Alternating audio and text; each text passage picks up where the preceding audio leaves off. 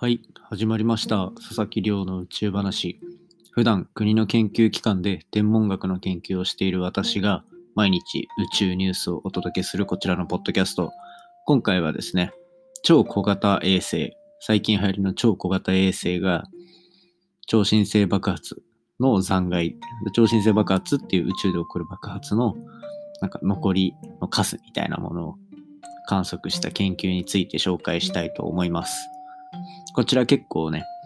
今流行りの小型衛星の話なので面白いかなと思うので、ぜひ最後まで聞いてください。でですね、毎日なんかこうどんなことやったとかっていう話をしてるんですが、今日はですね、まあ朝から健康診断を受け、で、その後、今何回も話してるように投稿論文を一つ進めているのと、博士論文っていうのも進めなきゃいけないと。で、なおかつ、今ちょっと外の別の仕事の方もこう重なってきてて、かなり過渡期というか、っていう感じで、健康診断の結果に響いてなければいいなと思ってるところです。で、まあ、こういうこう、いろんなのが一気に重なる時期っていうのがまあたまに来るので、あれなんですけど、そうですね、久しぶり、こんなにこう、結構明け方まで作業しなきゃいけないとか、で、朝起きて普通に別の仕事もしなきゃいけないしっていう感じで、結構カツカツな時間を過ごしております。でしかも何がきついっていうと、すべてなんかこう、結果が中途半端なところでとどまっていて、全部もう一踏ん張りしなきゃいけないっていうところですね。なんか、すべて結果が出てたりすると、もうあとは手を動かして進めるだけだとか、方針が明確になってるから、あとはゴリゴリやるだけだってなると、ちょっとこう脳みその容量を使う分量が減ると思うんですけど、なかなかちょっと全部の作業がこうフルで脳みそを使わなきゃいけないような感じなので、今週は多分もう死ぬ死にそうな勢いでやってるっていうところです。まあこんな感じでちょっと弱音を吐いてみました。ということで、今日は本題として、今日はですね、超小型衛星が観測した超新星爆発について紹介してみたいと思います。で、皆さんこの超小型衛星ってどれぐらいのサイズ感かなとかってわかる方いらっしゃいますかね？今回、この研究で扱われた超小型衛星の大きさっていうのは、横幅が10センチ、で奥行きが20センチ、で高さが30センチといったぐらいの、まあ、皆さんが想像するあのデスクトップパソコンの下にあるタワーパソコンみたいなものですね。あれぐらいの大きさのものを想像していただけると、まあ、ちょうどいいかなと思うんですね。最近は結構このぐらいのサイズ感のこのいわゆる小型衛星、超小型衛星っていうものが流行ってます。で、なんでこうやって流行ってるかっていうと、このぐらいのサイズ感のものって1億円ぐらいで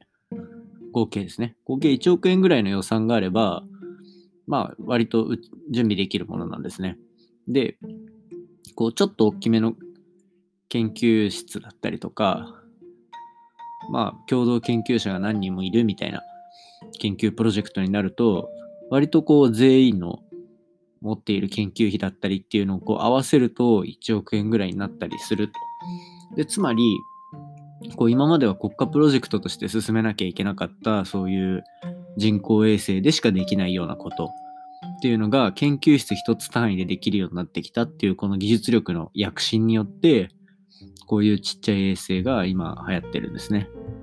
で、今回この論文で紹介されてたのはアメリカのアイオワ大学が打ち上げたハローサットという超小型衛星です。で、こいつですね、X 線を、宇宙から来る X 線を観測することができる検出器がついていて、で、さらに、こう、いいところなのか悪いところなのかあれなんですが、カメラの性能がぼちぼちで、で、なおかつ広い視野が見えると。なんかあの、簡単に言うと、今、あの iPhone とかスマートフォンに載ってる広角レンズだけが載ってるみたいなイメージですね。そんな感じで、こう、割と幅広く撮れる。で、撮れる検出器っていうのが、この小型衛星には載ってると。で、この小型衛星、まあ、超新星爆発っていうのを観測してあげるんですが、このポッドキャストでも何度かきっと超新星爆発について取り上げてますよね。星っていうのは太陽みたいな星ですね。っていうのは、こう、宇宙にあるガスとか塵とかが集まった領域でお互いが引き合わされてだんだん一つの物質になると。で、その物質が大きくなると重力が強くなっていって、そこで押しつぶされた中心の核になる部分、核になる部分が、えー、核融合を起こすと。で、核融合を起こしたそのエネルギーを使って自ら光ってるんですが、その光の真ん中の進化がどんどん核融合が進んでいくと、最終的に爆発を起こすんですね、星っていうのは。それが超新星爆発です。で、こう、まあ、宇宙にはたくさんの超新星爆発が起こっている形跡があって、なおかつ、その超新星爆発っていうのは、花火みたいなものなので、あの、こう、残光ですかね。爆発して、その光っていうのが、高速に近かったりするようなスピードでどんどん広がっていってる様子まで見えると。なので、こういう超新星爆発っていうのは、星のその最後の状態のまま、さらにずっと広がっていってるガスの様子が捉えられる、なかなか面白い観測対象の一つになってます。皆さんもぜひ超新星爆発っていうのを画像で調べてみてください。結構いろいろ綺麗な画像が出てくるのでおすすめです。で、今回はこの超新星爆発っていうのをハローサットの観測、あの、検出器で見てあげました。まあ今回は、こう、主にメインの、えっ、ー、と、観測対象っていうのが別にあったらしく、今回はその、余った時間で超新星爆発を見てみようっていう風になったらしいんですね。で、さっき言ったみたいに今回ハローサット、このちっちゃい小型衛星に乗っている観測機っていうのは、広いとこ、広い範囲を見ることができると。で、そうなると、他の国が挙げるような何百億とか、1兆円近くかかるような人工衛星とかって、なるべくこう遠くまで見えるように、すごい小さい領域しか見えないわけですよ。たださっき言ったみたいに超新星爆発っていうのは、爆発した後に広がってる様子まで見える、割と広がった天体なんですね。なので、こう、視野の広い望遠、視野の広い検出器で見てあげた方が全体を捉えられると。今までの X 線の検出器だとこういった超新星爆発の全体を捉えることができなかったっていう点で性能が悪いからこそできた研究をだということですね。で、今回この全体、超新星爆発全体がどのぐらいの温度になってるのか、温度ムラがどんな感じで広がってるのか、みたいなところを指摘することができて、かなり大きい科学成果を残せたっていうことが、えっと、今回論文で報告されておりました。こんな感じでですね、こう、最近は超小型衛星っていうのが非常に、まあ、注目を集めてると。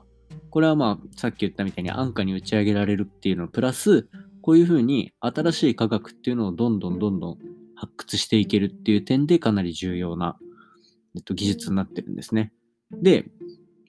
最近だと、これよりもっと小さい、10センチ ×10 センチ ×10 センチみたいな、10センチ立方の小さい小型衛星をたくさん打ち上げて、例えば、ブルーオリジンとかってあの、アマゾンの社長がやってる会社ですね。とかだと、200機ぐらい打ち上げて、で、こう、地球を覆うように200機の超小型衛星を地球の周りを回してあげて、それで通信システムを作ってあげるみたいな。で、そうすると世界中の、あの、県外になってるような山奥の地域だったりとか、っていうところすべてに対して、こう、携帯の電波が届くようなシステムを作ってあげようみたいな壮大な計画とかも進んでいるんですね。